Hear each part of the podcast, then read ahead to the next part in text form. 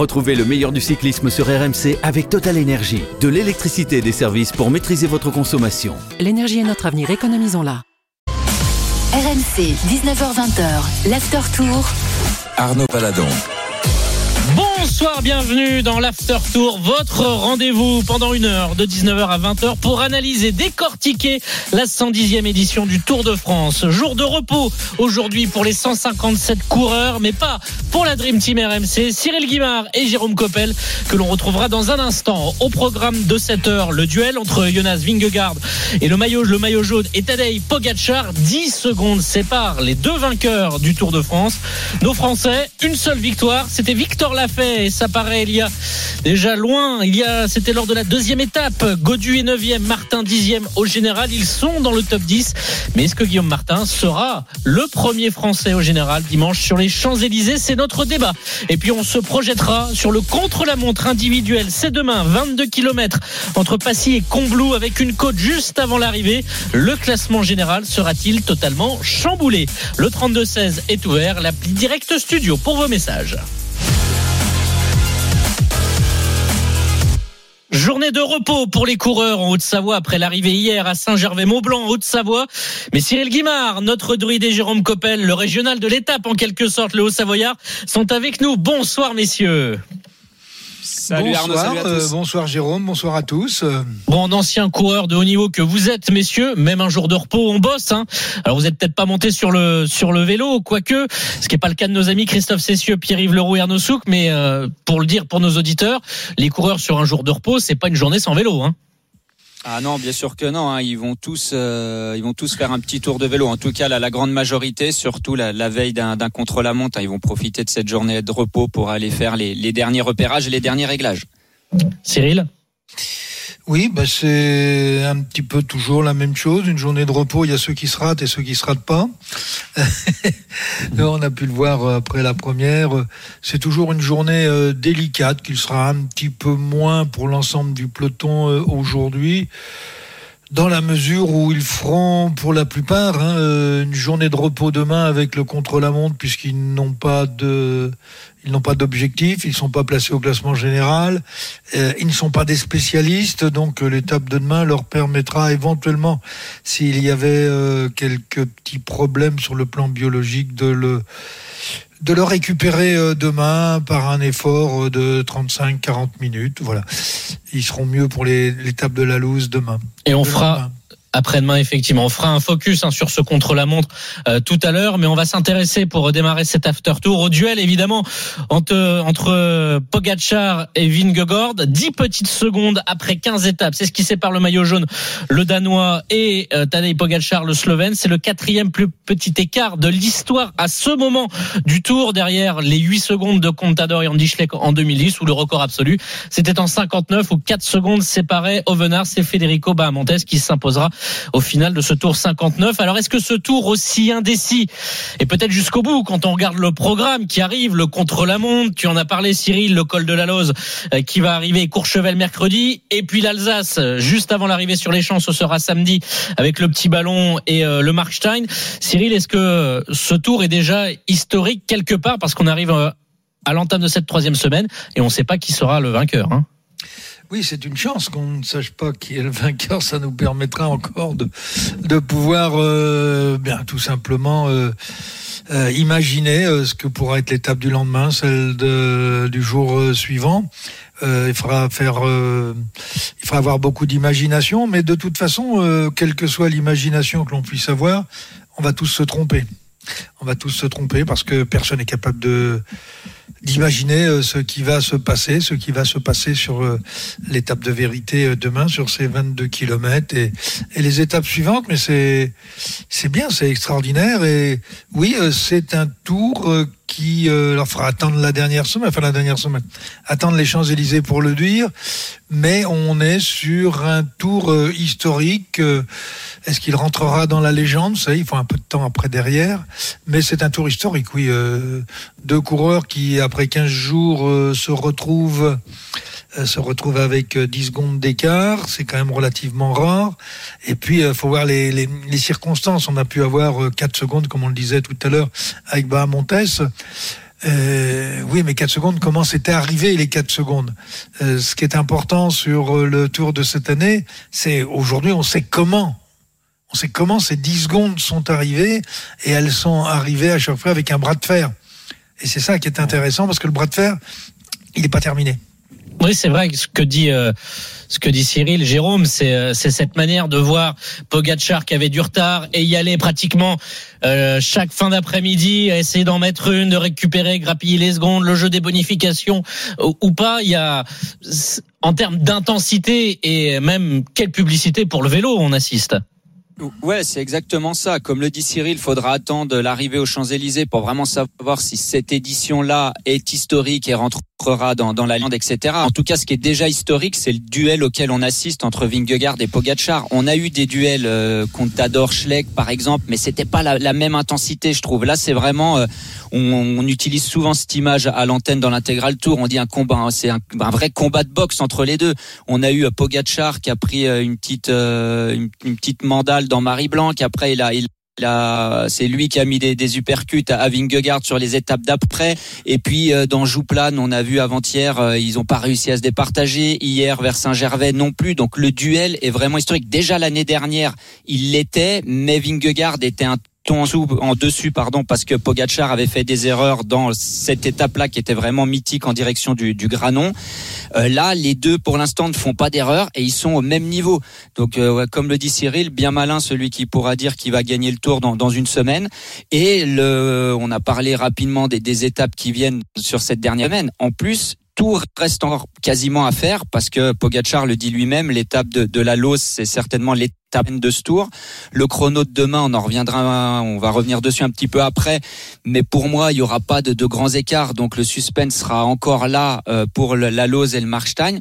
Donc franchement, on est à 5 6 jours de l'arrivée, 5 jours si on enlève les, les Champs-Élysées.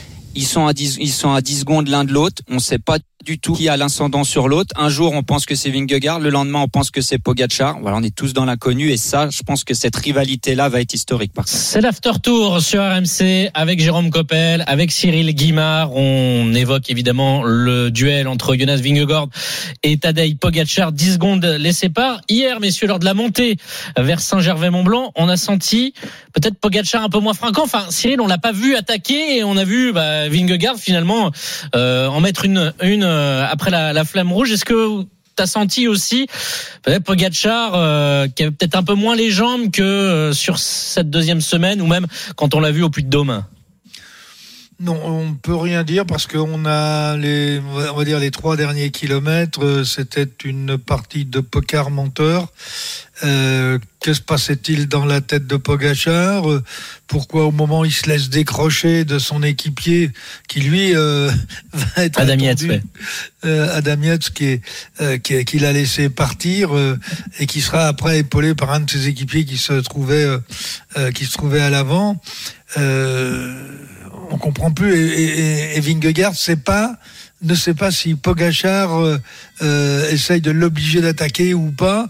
Euh, et dans le doute, il a préféré ne pas bouger parce qu'il dit euh, là, si je bouge et que derrière euh, il m'en met une, euh, je suis mal.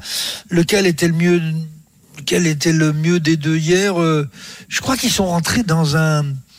Ils sont rentrés. Alors, ah. il y a le match, le duel, le combat, on va l'appeler comme on veut. Mais dans de l'observation Je pense qu'ils sont rentrés dans une phase où chacun a peur de l'autre. C'est peur du coup fatal tenté par l'autre Voilà, on, on, a peur de l'autre euh, et, et, et, là, euh, bien malin qui est capable de dire le, lequel aura le moins peur de perdre, lequel prendra le risque de perdre. Non, ils sont rentrés pour moi. Euh, alors demain, ça ne se passera pas. Alors avant le départ, oui, parce qu'il y a une charge émotionnelle qui va être absolument énorme. Euh, demain, il faut que ni l'un ni l'autre se rate. Euh, si Pogachar gagne avec 20 secondes d'avance, il va se retrouver premier avec 10 secondes. Donc rien n'est fait. C'est dans le cas où Pogachar, lui, perdrait 20 secondes, il se retrouverait à 30. Là, ce serait plus compliqué. On va écouter euh, Benoît Cosnefroy, le coureur de la formation AG2R Citroën, qui a prolongé, ça a été annoncé aujourd'hui par son équipe, jusqu'en 2025 avec euh, Nance Peters également. Cosnefroy s'est exprimé sur la rivalité entre Vingegaard et Pogachar. C'est sûr qu'il nous offre un magnifique euh, spectacle et pour le cyclisme, euh, je suis content qu'il y ait un duel euh, aussi fort et euh, qu'il n'y ait pas une personne qui domine euh, le Tour de France. Il y a vraiment quand même un peu de vitesse dans, dans ce Tour de France avec ce duo et les autres. J'espère que pour la, le spectacle et pour la fin de semaine, qu'il y aura une, une belle bataille dans le col de la Lose notamment. Tu partages l'analyse de, de Benoît Costefroy, Jérôme, c'est les deux et les autres, Pogacar, Vingegaard et les autres bah, bien sûr, suffit de soit regarder les étapes, soit de regarder le classement général. Les deux premiers sont en 10 secondes. Carlos Rodriguez, qui est troisième, il est déjà à 5 minutes 21 au classement général. Donc oui, il n'y a, pas de match. On a euh, plusieurs euh, match en, dans la course. Donc on a le, cette bagarre pour le maillot jaune. Après de nouveau une bagarre pour la place de 3 puisqu'Adam Yates, euh, Cyril en parlait, s'est rapproché hier de Carlos Rodriguez. Il est plus qu'à 19 secondes. Mais il y a les deux au-dessus de la mêlée et derrière on se bat pour les podiums ou pour, enfin pour le podium ou pour les victoires d'étape. Ouais, il y a pas, on le savait de toute façon au départ. On avait dit si euh, il n'y a pas de chute, s'il n'y a pas de, de problème mécanique, etc. À la pédale, ils vont être plus ou moins au même niveau. Euh, D'ailleurs, pareil, hein, avant le tour, on a fait des pronostics Pogachar, Vingegaard, vainqueur au, général. C'était un peu euh, partagé. Ben là, voilà, on les, ils sont là où on les attendait. Euh, on a une bagarre complètement incroyable, mais ils sont largement au-dessus des autres et ils le prouvent sur la route. Le 32-16 est ouvert, l'appli direct au studio également pour vos messages. Venez réagir, venez interroger Cyril Guimard, notre druide, et, Jérôme Coppel. Euh, Cyril, est-ce que on a parlé beaucoup de l'aspect mental, psychologique, de voir euh, Pogacar attaquer, reprendre euh, deux, trois secondes plus euh, les bonifications. Est-ce que, notamment avec le scénario d'hier et ce que tu décrivais, où voilà, ça se regarde parce que on a peur du du coup tenté par l'autre, d'un point de vue euh, mental, les deux sont redevenus sur le même aspect, au même niveau, alors que bah, peut-être après le Puy de Dôme, quand on voyait les coups de butoir de Pogacar, on se disait il est en train de lui faire mal à la tête à Vingegaard et aux jambes. Euh... Et aux jambes, évidemment. euh, oui, mais d'un jour sur l'autre, les choses varient un tout petit peu parce qu'on n'a pas obligatoirement tous les jours exactement le même rendement. Il euh, y a tellement de facteurs qui euh, interviennent dans la récupération, euh, car c'est au niveau de la récupération qu'on va retrouver l'ensemble des énergies nécessaires. au niveau du mental, j'ai envie de dire, il n'y en a pas un qui a montré euh, une faiblesse. Il n'y en a pas un qui a, euh, euh, qui a eu un minimum de défaillance sur ce plan-là. Sur le plan physique, ils sont, on va dire, ils sont dites dites. Hein, c'est du même niveau. Sur le plan du mental, jusqu'à maintenant, ils sont aussi du même niveau. Jérôme? Oui, je suis complètement d'accord avec Cyril. Même si un moment, euh, notamment après Marie Blanc, quand Vingegaard a repris une minute à Pogachar, bien sûr, l'ascendant euh, psychologique était plutôt du côté de Vingegaard. Après, Pogachar a grappillé ses secondes, donc c'est peut-être revenu un petit peu côté Pogachar. Mais je pense que depuis l'arrivée à Morzine, à Jouplane, où ils ont fait le, leur mano à mano dans le dernier col, et l'étape d'hier, voilà, c'est revenu à égalité. Ce qui va jouer maintenant, bah, c'est euh, alors les deux ont déjà gagné le tour, donc ils savent encaisser le stress, la pression, etc. Ils savent gérer tout ça. Euh, là, il y a quand même trois étapes décisives, on l'a dit. Il faudra pas craquer euh, ni physiquement ni dans la tête. Mais après, il y aura aussi leurs équipes qui vont avoir un grand rôle à jouer. Et l'équipe de Vingegaard hier euh, a eu trois coureurs pris dans la chute. On ne sait pas si Van donc va reprendre le, le départ demain. On n'a pas encore une nouvelle. il y a quand même Sepp Kuss, son lieutenant numéro un, qui a été pris aussi dans la chute, et un troisième coureur. Est-ce que ça, ça va pas jouer sur le moral de Vingegaard ou en tout cas de son équipe? Et est-ce que c'est pas là qu'il y a un, un endroit où Pogachar pourra appuyer et on disait tout à l'heure, euh, ils osent pas attaquer parce qu'ils ont peur de perdre. C'est sûr que le premier qui dégaine, si il dégaine au mauvais moment et pas comme il faut, il va prendre un retour de bâton. On dirait un duel de cow-boy, euh, un peu le western. Hein. Mais c'est exactement ça. C'est exactement ça. Et puis ils ont pas 150 euh, 000 cartouches dans le pistolet. Hein. C'est comme, comme dans les westerns. Ils peuvent pas, ils peuvent pas dégainer à tout va non plus. Euh, même si euh, ils ont quand même plus de cartouches on ne refait que les pas autres. les scènes. voilà, exactement. On ne refait pas les scènes. Par contre, celui qui doit dégainer, alors faudra attendre l'étape de demain, bien sûr, le chrono euh, nous donnera un peu plus d'infos, mais pour l'instant, celui qui doit dégainer, c'est Pogachar, parce que c'est lui qui est en retard pour l'instant. Donc Vingegaard, lui, il défend, il a un coup d'avance, c'est à Pogachar d'attaquer. Par contre, Pogachar, euh, je suis sûr que samedi, en imaginant que les écarts restent à peu près comme ça, je suis sûr que samedi, il fera un all-in. Il tentera tout, faire deuxième à 10 secondes ou deuxième à 3 minutes, il s'en fiche Pogachar. Donc il tentera tout samedi si les écarts sont encore euh, serrés comme ça. On revient dans un instant dans l'after tour. On continue de parler de ce duel entre Vingegaard et Pogacar. On va parler de cette troisième semaine si spécifique quand on vous entend, vous les, spécialistes spécifiques au, grand tour sur la gestion, euh, sur quoi ça se joue, les paramètres, la préparation, la stratégie. Et le 32-16 est ouvert. L'appli Direct Studio pour vos messages. Venez réagir. À tout de suite dans l'intégral tour sur RMC. RMC, 19h20, l'after tour. Arnaud Valadon. 19h17 sur RMC, vous l'entendez, c'est le duel entre les deux cowboys, les deux shérifs peut-être. Jonas Vingegaard, le maillot jaune, et Tadej Pogacar. 10 secondes seulement les séparent. Voilà la musique qui fait un petit peu peur. Hein. On est un petit peu dans le désert. Ils sont que deux. Qui va dégainer le premier? Qui emportera le Tour de France 2023 On aura la réponse dans six jours désormais. Ce sera dimanche prochain. On est toujours avec Cyril Guimard, notre druide Jérôme Coppel, en direct de, de Haute-Savoie. Tu es où précisément, euh, Jérôme? Je suis en Haute-Savoie. Je suis exactement chez moi. Je suis rentré euh, rapidement voir la famille comme j'habite juste à côté, mais en Haute-Savoie. Je rejoins l'équipe ce soir. Ah, T'as de la chance hein, d'aller du côté près du lac, d'Annemasse, c'est ça ton coin? Eh, oui, c'est ça. Moi, je suis, je suis né à Masse euh, et grandi à La Roche-sur-Foron, donc où le, les coureurs sont, sont passés hier, notamment.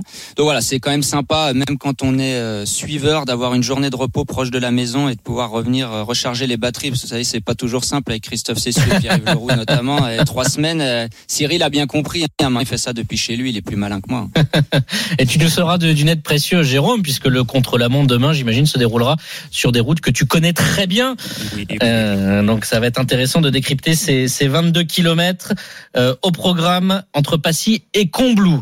Nous, on continue de parler de Pogachar et Vingegaard. Et Rémi a composé le 32-16. Bonjour Rémi.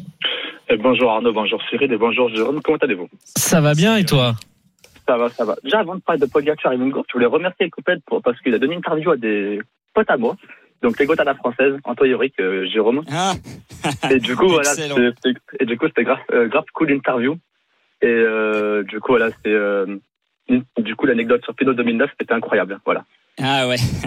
Bah, c'est quoi cette anecdote pour ceux qui n'ont pas lu ah bah je pense que Jérôme ah, faut... la raconter plus que moi, enfin mieux que moi du coup. Jérôme. Faudra aller, faudra aller écouter l'interview sur euh, la chaîne YouTube des Dégol à français. Non, je, je, peux la dire Rémi rapidement? Ah bah oui bien sûr, tu peux la dire. Oui, non, en fait, quand j'étais à la Française des Jeux, je vais faire rapide. Hein. Quand j'étais à la Française des Jeux, on préparait le Tour de France. On était en stage à l'Alpe d'Huez et Thibaut Pinot, à l'époque, était euh, espoirin. Il devait avoir 19 euh, ans. Il était venu faire, je pense qu'il s'en rappelle même pas d'ailleurs. Hein. Il était venu faire un, quelques jours à nous en stage. Et puis, je faisais chambre avec Sébastien Joly à l'époque. Et euh, ils avaient mis Thibaut Pinot dans notre chambre, justement. Voilà, les, les premiers jours, il roule avec nous. On se dit, purée, il grimpe quand même bien. Le, le petit jeune, bien sûr, on l'essaie. Il marchait déjà bien, on se dit, il grimpe bien, mais bon, c'est les premiers jours, il est tout content d'être avec les pros, donc il s'accroche. On verra dans 4-5 jours euh, quand il commencera un peu à fatiguer. Puis euh, le dernier jour, Christophe Lemével, qui allait être notre leader au Tour de France 2009, devait faire un, on devait remonter tous les jours à l'Alpe d'Huez et lui devait faire un dans l'Alpe d'Huez. Donc on dit, bah ok, on monte tranquille. Et puis Thibaut suit Christophe Lemével et il fait euh, il fait sa montée. Bref, nous on les perd très vite de vue. On arrive dans, la chambre d'hôtel. Je dis à Thibaut, du coup t'as as pété où et tout. Puis un peu tout gêné, dit ouais, je, je sais pas trop, à un kilomètre du, du sommet. Euh. Puis la manière dont il me répond, je me dis purée, mais si ça se trouve en fait il a pas pété. Je lui dis mais vraiment t'as sauté? Il dit ouais ouais. Je dis mais t'aurais pu euh, accélérer et puis peut-être le lâcher. Oui, non, non, mais dans sa réponse, c'était très clair qu'il aurait pu euh, peut-être même lâcher Chris faire dixième du classement général du Tour France. Et là, on a compris qu'on avait euh, en face de nous un futur euh, très très grand. Et moi, j'avais dit à l'époque aux, entraîneurs de la Française des Jeux, j'ai jamais vu un coureur avec un, moteur pareil, parce que c'était quand même au bout de 4-5 jours de stage, donc c'était pas une histoire sur la fraîcheur, etc. Et il avait réussi à 19 ans à suivre euh, Il lui allait faire dixième du classement général. Et quelques semaines après, d'ailleurs, il gagnait le, Tour du Val d'Artibono, une des plus grosses courses euh, amateurs du côté de l'Italie. Sympa, sympa l'anecdote. Cyril, on voit, il y a un mélange de, de talent et de modestie un peu chez Pinot aussi, de dire oui, bah je l'ai suivi, mais voilà, de pas trop en faire, hein, même un respect finalement un peu de bah, des règles, des anciens, d'une hiérarchie dans une équipe. Euh, oui, oui, c'est bon, c'est un petit peu logique. Il a 19 ans, il arrive, il, tombe avec des coureurs qui font le Tour de France. Il est toujours un petit peu, euh, est toujours un petit peu intimidé. C'est tout à fait logique, tout à fait normal. Euh, S'il la ramène un peu trop, tout le monde va dire maintenant c'est qui cette grande gueule? Bon, euh, n'est pas Bernard Hinault qui veut quoi. C'est sûr, c'est sûr. Euh, Rémi, tu voulais. Euh, bah merci d'abord d'avoir lancé la perche pour, pour l'anecdote. Euh, Rémi, sur le duel Pogachar-Vingegaard, comment tu vois les choses sur euh, cette troisième semaine. Il y a 10 secondes d'écart entre les deux. Demain, il y a le contre-la-montre de 22 km. Euh, il y a le col de la Loze qui arrivera après-demain. Est-ce que déjà, demain, les choses pour toi peuvent se décanter ou 22 km Mais on parlera quand même un petit peu du profil de ce contre-la-montre parce que ça va monter un petit peu. Euh, ça va pas forcément chambouler euh, de manière spectaculaire le classement général. ça va monter, ouais, un petit peu beaucoup même d'ailleurs, avec Demancy notamment.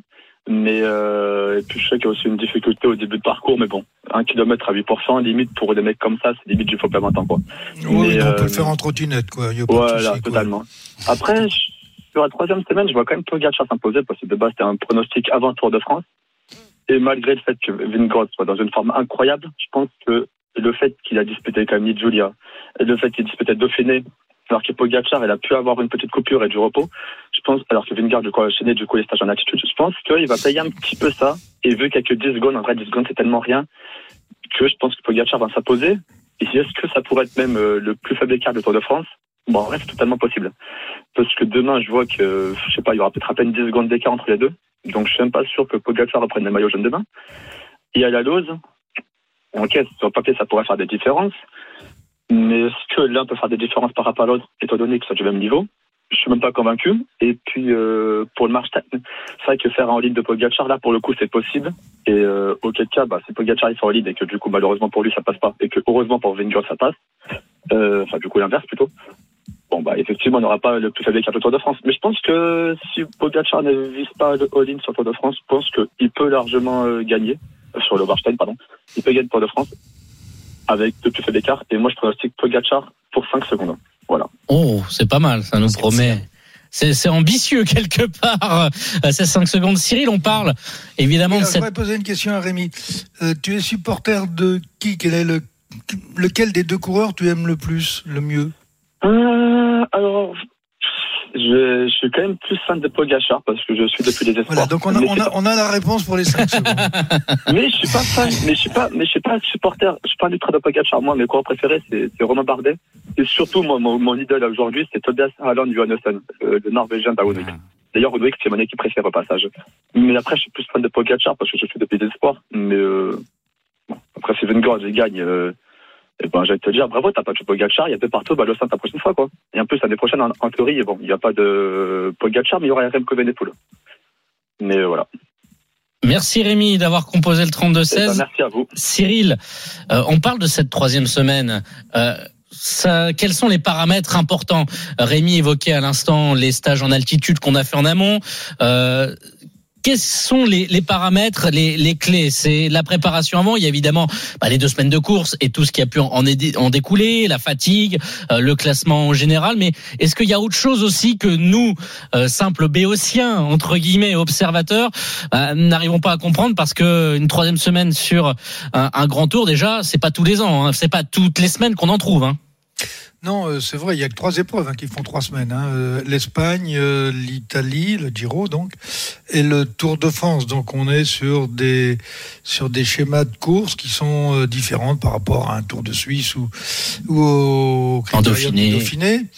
Il n'y a, a, pas de vrai paramètre parce qu'en fait tout tout se joue sur la récupération chaque jour de chaque coureur. Alors les stages en altitude, oui, c'est très bien. Euh, euh, je suis celui qui a dû faire le premier stage en altitude en 1965 euh, parce qu'on préparait les Jeux de Mexico qui étaient à, qui étaient à, à 2000 mètres. Alors là, on arrive en troisième semaine. Alors, désolé de le dire, mais les stages en altitude, quand vous arrivez en troisième semaine, ça veut dire que vous êtes descendu de la montagne, comme la chanson le dit. euh, ça va faire plus de quatre semaines qu'ils sont descendus. Donc les effets euh, positifs de l'altitude mm, sur la dernière semaine, euh, les effets sont nuls ou très minimes et c'est pas eux qui feront qui feront la différence. Donc voilà, euh, donc la différence elle est faite sur la récupération et puis euh, sur le potentiel génétique de chaque individu. Euh, les grands champions, vous les voyez jamais coincés euh, ou pratiquement jamais ou en fin de carrière sur la troisième semaine. Au contraire les super grands, ils se renforcent la troisième semaine parce que ils sont capables d'être plus économiques dans d'autres parties, dans d'autres étapes difficiles, euh, d'être plus économiques et donc d'avoir plus de réserves pour la troisième semaine. Ce qui fait qu'on est toujours dans le flou. Et puis on a affaire quand même à deux coureurs qui ont déjà gagné le Tour de France. Donc la troisième semaine, euh, c'est pas ce qui les a euh, Bloqués. euh, perturbés. Et on a deux, ces deux messages sur euh, l'appli Direct Studio. Lolo qui nous dit avantage Vingegaard, il est mieux placé pour le contre-la-montre. Et Patrick qui nous dit Tadej est plus prévisible que Jonas qui cache plus son jeu. Voilà pour vos messages sur l'appli Direct Studio. N'hésitez pas, on revient dans un Pourquoi instant. pas Pourquoi pas Eh oui, c'est pas bête, c'est pas bête ce que ce que nous dit euh, Patrick. 19h28 dans l'after tour avec Cyril Guimard, avec Jérôme Coppel, on va s'interroger euh, sur nos Français et si le meilleur coureur français et peut-être le premier français dimanche sur les Champs-Élysées était Guillaume Martin, le coureur de la formation Cofidis. On en parle dans un instant. On a eu, on a croisé le directeur sportif de, Cofidis avec nos envoyés spéciaux, Léna Marjac, qui sera avec nous dans un instant et qui a posé la question à Cédric Vasseur. Le top 10, il y est Guillaume Martin, mais est-ce qu'il peut passer devant David Godu 9e On en parle tout de suite dans l'after tour. RMC, 19h20, l'after tour. Arnaud Valadon. Avec Jérôme Coppel, avec Cyril Guimard, on est ensemble jusqu'à 20h dans cet after tour, journée de repos pour euh, le Tour de France avant la reprise demain et la dernière semaine. Un contre-la-montre sera au programme euh, demain entre Passy et Combloux, 22 km. On en parle tout à l'heure, dans un petit quart d'heure, mais avant. Direction euh, la zone la Haute-Savoie, près euh, de Saint-Gervais-Mont-Blanc notamment. Alors on est un peu éparpillé dans la vallée hein, puisqu'il faut bien se loger et nous avons notre envoyé spécial Léna Marjac qui est avec nous. Bonsoir Léna. Bonsoir Arnaud, bonsoir à tous. Tu as pu croiser euh, beaucoup de coureurs aujourd'hui et euh, tu es allé faire un tour du côté de chez Cofidis parce que si il est derrière David Godu 9e, Guillaume Martin ne pointe qu'à 11 secondes seulement. Il est 10e, on a deux Français dans le top 10 et Guillaume Martin va entamer cette troisième semaine si décisive, Léna, avec de la confiance. Oui, et pourtant, rappelez-vous, hein, il y a tout juste une semaine, il était 17e au classement général lors de la première journée de repos lundi dernier. Guillaume Martin, le coureur de 30 ans, nous disait qu'il subissait ce tour, que ça ne pouvait pas continuer comme ça. Et une semaine plus tard, le leader de la Cofidis est top 10. C'est la semaine de course que, j'attendais. Effectivement, ça fait plaisir d'être à, à mon poste de la course, euh, d'ouvrir la route du tour. C'est toujours agréable. Alors forcément, il a envie de plus. Guillaume Martin se sent bien. La fatigue est là, mais il la gère. Il est même meilleur dans ces moments-là. Et il nous l'a encore répété aujourd'hui en conférence de presse. Pour autant, le coureur de la Cofidis ne va pas viser une victoire d'étape. Je reste attaché au classement général. Voilà, je suis dixième aujourd'hui. Euh, J'ai quand même conscience de la valeur sportive de, de cette place, des efforts qu'il faut consentir euh, pour y arriver. Ça peut-être pas l'aura populaire d'une victoire d'étape. Ce que je recherche, c'est une certaine forme d'excellence de la performance. Là, jusqu'à présent, je suis, je suis plutôt content de, de ma course et j'ai l'impression ouais, de, de donner le, le maximum. Ouais. C'est un coureur atypique. C'est comme ça que le décrit Cédric Vasseur, son manager de l'équipe Cofidis. Et c'est sur cette dernière semaine où il y a encore de belles choses à réaliser que Cédric Vasseur mise énormément sur son poulain. Guillaume n'hésite pas à mettre euh, la main à la pâte pour aller dans les échappées et, le public aime. Le public aime les attaquants, les baroudeurs, ceux qui partent de loin, qui essaient de faire renverser la course. De temps en temps, on doit aussi le calmer parce que Guillaume partirait tous les jours et, et très tôt dans la, dans la course. Donc lui, sa volonté, c'est d'essayer de faire mieux que son meilleur classement. C'était huitième. Eh bien, si jamais la dernière semaine nous est favorable, peut-être qu'il peut améliorer ce classement. Alors au-delà du duel de champions entre Jonas Vingegaard et Tadej Pogacar, le manager de l'équipe Cofidis espère voir un autre duel, celui entre David Godu et Guillaume Martin. Lequel des deux terminera meilleur français de ce Tour de France Merci beaucoup Léna Marjac en direct de Haute-Savoie. 11 secondes des euh, sépare seulement David Godu de Guillaume Martin. Guillaume Martin, premier français au général. Est-ce que vous y croyez, Jérôme? Ah, bah oui, c'est possible. Il est qu'à 11 secondes derrière. En plus, c'est vraiment un coureur ultra endurant. Il, il, démarre souvent un peu. Il est un peu poussif sur les, débuts de grand tour, mais il termine toujours bien. Alors, est-ce qu'il termine mieux ou est-ce qu'il coince pas simplement parce que la troisième semaine, c'est ça aussi. Finalement, le but, c'est de garder son niveau sans, sans trop euh, avoir de, de perte de performance. C'est possible. Guillaume Martin, par contre, il va avoir un petit euh, problème à passer. C'est le chrono de demain. Alors, même si c'est pas un chrono très long et pas un chrono plat comme d'habitude, 22 km plutôt en montée, ça devrait un peu mieux lui convenir, mais c'est quand même pas sa tasse de thé à Guillaume Martin. Et puis euh, pour faire, alors je suis pas sûr que vraiment son objectif ça soit de terminer premier français. J'espère pas en tout cas que ça soit ça son objectif, mais plutôt de faire le, meilleur classement possible. Euh, David Godu, c'est aussi un coureur qui est capable de, enfin qui finit souvent bien ses grands tours, qui a déjà fait euh, quatrième l'année dernière du, classement général, qui l'air, même si les débuts d'étape sont toujours compliqués, qui l'air de bien finir toutes ces étapes et qui a l'air de, mieux en mieux. Euh, ça sera pas simple de terminer premier français pour Guillaume Martin, mais c'est en tout cas possible et surtout à l'inverse de David Godu, lui il remonte au classement général par des échappées. Il tente des choses, il va dans les échappées, il se replace, il gratte des minutes comme ça. Euh, David Godu pour l'instant essaye de rester avec les favoris euh, et il est neuvième à la pédale, on va dire. Attention, je dévalorise pas du tout la, la dixième place de Guillaume Martin, pas du tout.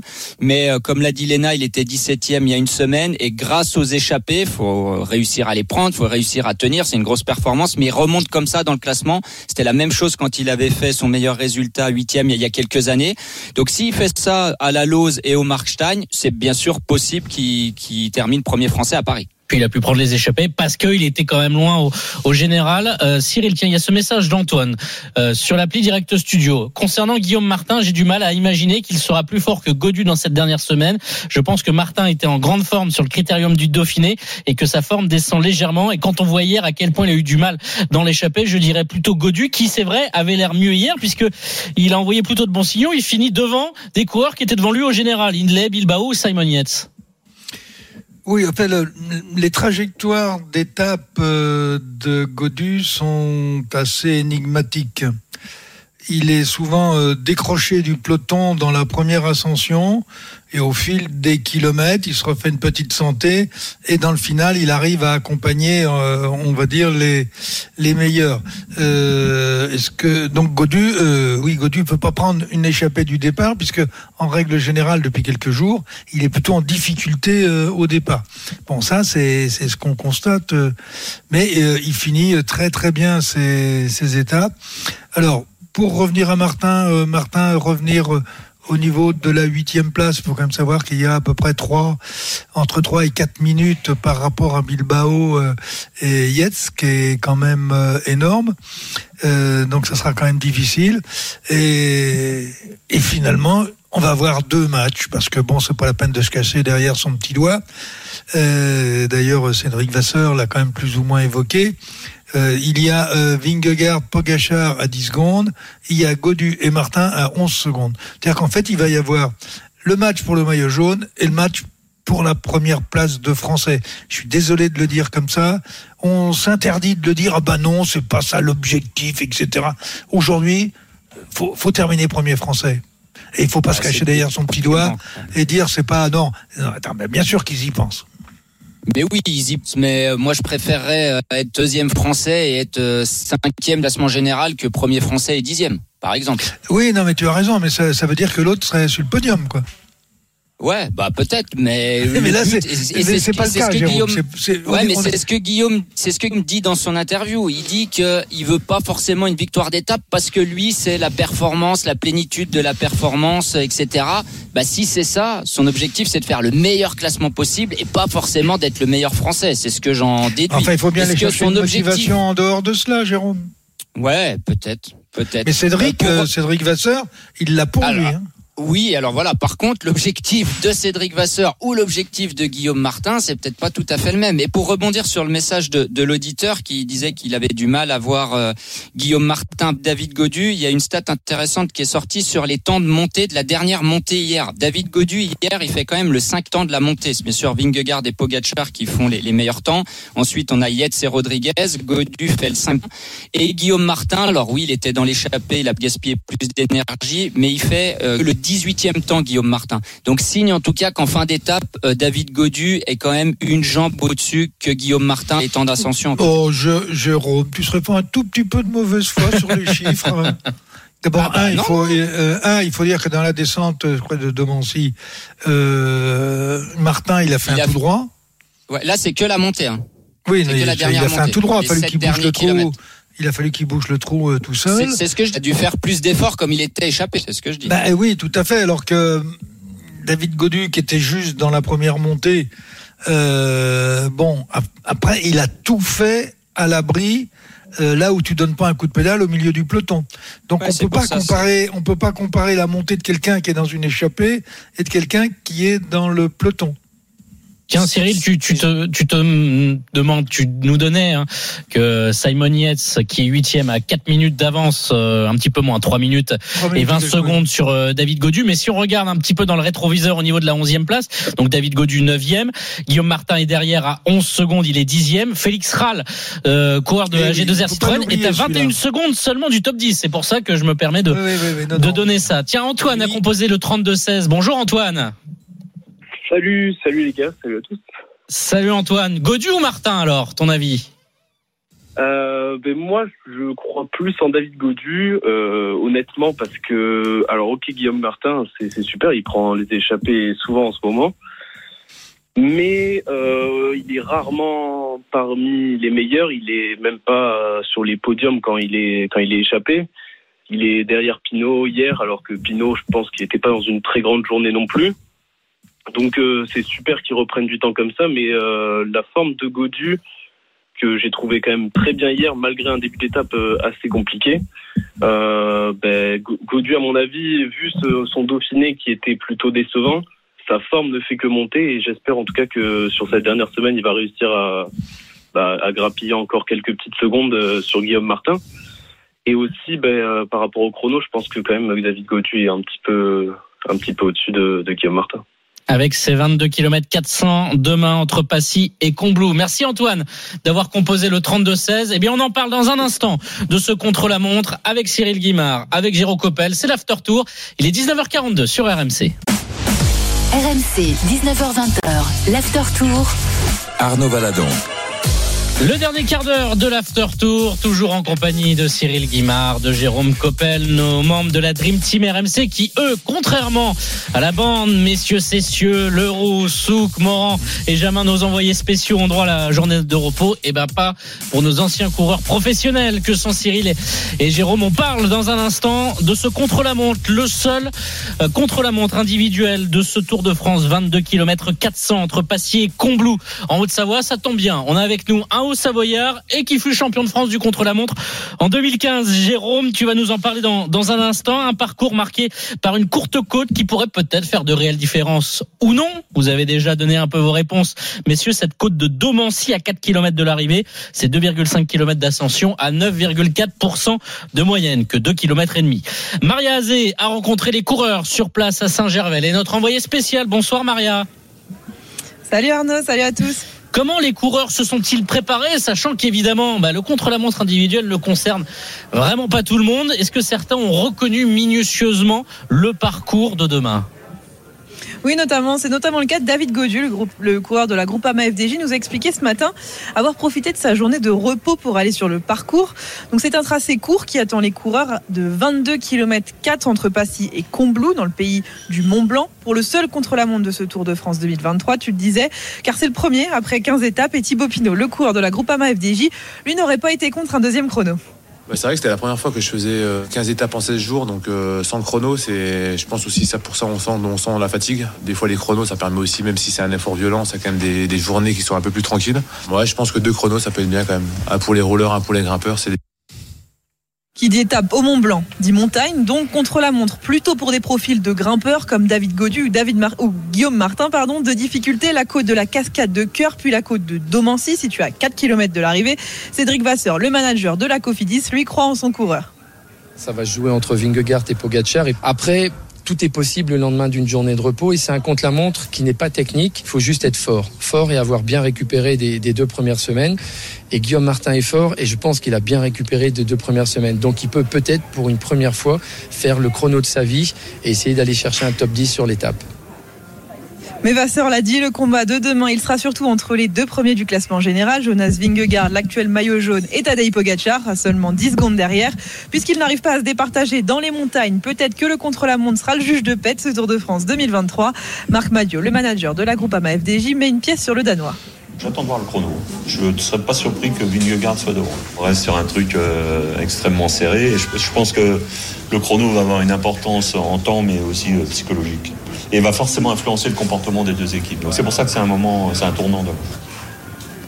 Une nouvelle fois, tout est possible entre les deux leaders sur cette 16e étape. Mais n'oublions pas Wout van Aert, le coureur, belge de la Jumbo-Visma, attend toujours désespérément son premier succès sur ce Tour de France 2023. Merci beaucoup Maria Azé en direct de la Haute-Savoie où les coureurs se sont reposés mais ont quand même pris le temps de répondre à la presse. Euh, Jérôme, tu connais parfaitement le contre-la-montre. Tu connais parfaitement les routes de Haute-Savoie, c'est chez toi.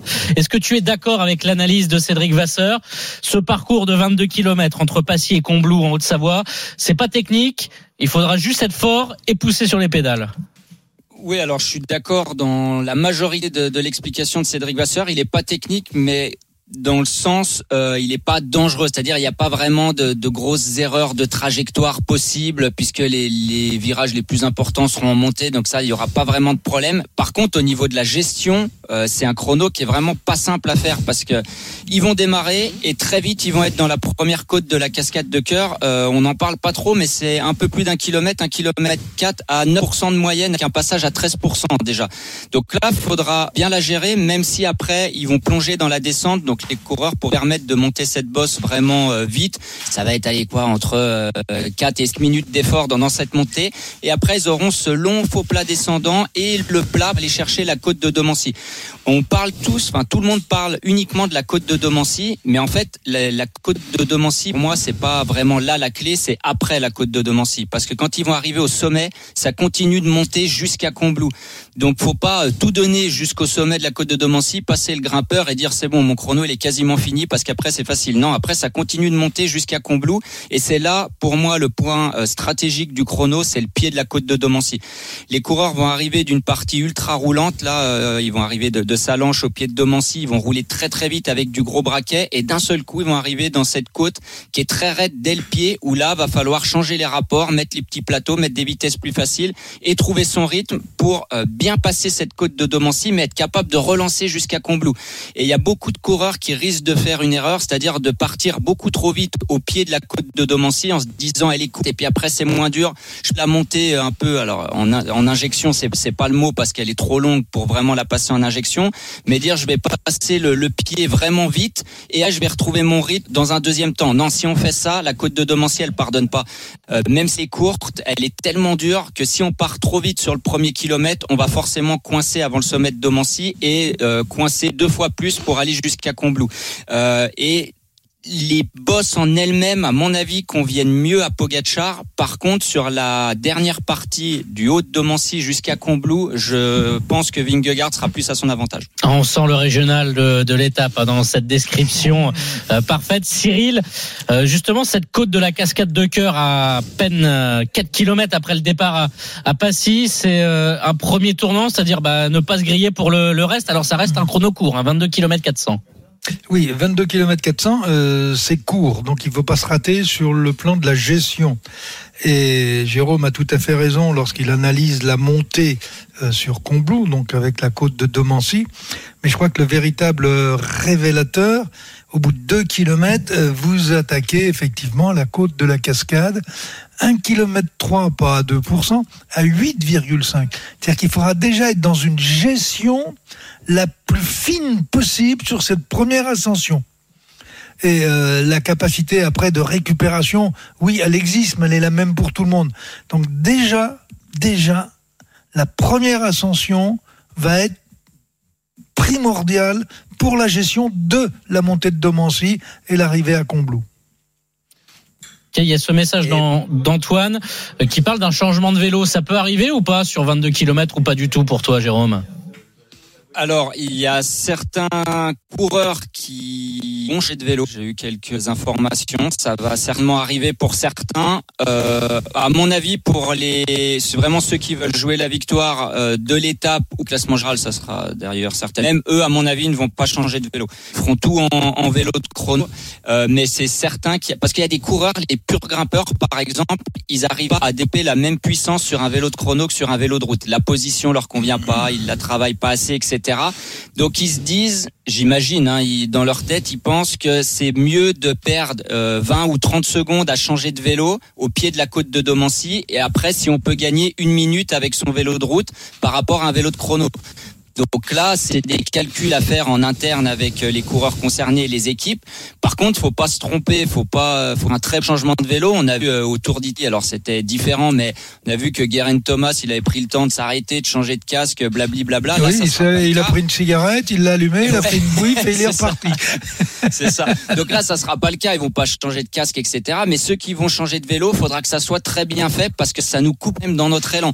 Après, on sait que les vélos de chrono sont souvent plus lourds. Euh, donc il y a aussi ce, rapport de, poids, puissance, etc. Donc on essaye de, tout optimiser. Je sais qu'il y a des équipes qui vont avoir un vélo euh, spécial pour, pour ce chrono-là, un peu plus léger. Rappelez-vous, en 2016, on avait eu un chrono un peu similaire. On partait de Salanches, on arrivait à Megève, on passait aussi la côte de Domancy. C'est Christopher Froome qui avait gagné le chrono. Lui, il avait tout fait en vélo de chrono. Euh, derrière, il y a Tom Dumoulin avait fait deuxième, mais il avait euh, non, il avait aussi son vélo de chrono. Et après, on avait des coureurs comme Marou, Romain Bardet avait fait cinquième. Eux, ils étaient en vélo de route, par exemple. Euh, moi, j'avais fait dixième ou onzième. J'étais aussi avec un vélo de route avec des prolongateurs. Mais on n'avait que 3 km de plat. Après, c'était que de la montée ou de la descente hyper technique. C'est pas tout à fait le même chrono. Là, quand même, une fois qu'ils vont arriver en haut de la cascade de cœur, ils ont la descente et tout le, tout le plat direction Salanches et Domancy, où là, le vélo de chrono a une vraie importance. Donc l'histoire du changement de vélo, à mon avis, si on veut gagner l'étape ou reprendre du temps, faut pas changer de vélo. Cyril, euh, on l'a dit, 22 km 400, c'est court, donc on voit pas peut-être Pogacar, Vingegaard avoir une réelle ampleur en temps finalement à l'arrivée, donc un réel changement, euh, peut-être un delta de 10 secondes en faveur de l'un ou l'autre, non? Oui, de toute façon, je pense qu'entre les deux hommes, euh, si chacun est dans son registre à 100%, euh, l'écart sera de moins de 20 secondes entre les deux. Euh, c'est évident. 20 euh, secondes, ça fait une seconde au kilomètre, ça me paraît évident. L'histoire du vélo de route ou du vélo de contre-la-montre, il y a toujours un risque à changer de vélo. Hein. combien de temps ou pas Est-ce qu'ils l'ont testé aujourd'hui? Ils avaient la possibilité de le tester en allure normale de course. Et, ça aurait fait du bien d'ailleurs pour demain. Euh, savoir si on gagne ou on gagne pas. Quelle est la différence de poids aujourd'hui entre un vélo de contre-la-montre et un vélo de route? Il est il y, a, il, y a, très peu d'écart maintenant. Hein. Il y a très très peu d'écart. Euh, bon, la côte de Domancy, on a des passages à 11%. Alors effectivement, si le vélo faisait 3 kilos de plus, il n'y a même pas, il y a même pas photo. Mais là, euh, l'écart, il est de moins d'un kilo. Pour 2 km et demi. Comment Pour 2 km et demi, on rappelle. Oui. Euh, Chez certaines équipes, il y a 1,5 kg d'écart, euh, Cyril, quand même, entre les deux Oui, 1,5 kg, mais euh, sur 10 minutes, si on fait élévation de la maths, etc. Mais bon, je pense qu'ils ont les calculateurs pour le faire. les, les, les, équipes qui, qui veulent jouer à ce niveau-là, et s'ils les ont pas, bah, qu'ils appellent un informaticien et un biomécanicien et un aéro, et il vous dira qu'est-ce qui est le plus rentable. À mon avis, à mon avis, il faut pas changer de vélo. Qui vois-tu gagner demain, euh, Cyril On en parle de Pogacar, Vingegaard, qui excelle dans cet exercice, en plus sur un terrain qui peut leur convenir. Ou est-ce que des spécialistes, je pense à Wood van Aert, euh, par exemple, peut-être Stéphane Kuhn, Mathias Kielmos, peuvent essayer d'aller faire quelque chose demain La victoire alors la victoire de l'étape en tant que telle, euh, Van Aert, oui. Kung, ça me paraît trop difficile. Il a un rapport poids-puissance qui lui permettra pas de euh, sur les pentes, euh, il y a quand même 3 km entre 10 et 11% sur la côte de Domancy. Euh, je pense pas que Kung euh, puisse aller chercher la gagne. Puis il est habitué aux places de 2 aussi. Bon, je le dis en plaisantant, bien sûr, parce que il, il, est souvent battu de quelques secondes. Mais là, c'est bon, il va le faire à fond, c'est sûr. Il va, il va se détruire sur ce contre-la-montre. Mais bon, il y a quand même un moment euh, où la masse, il faut la monter. Hein. Et elle coûte, euh, elle coûte cher. Hein. Et Van Aert, oui, éventuellement. Et encore, j'en suis pas sûr, parce que les deux monstres, là, quand ils vont être lancés, euh, ils sont quand même un peu supersoniques. Quoi.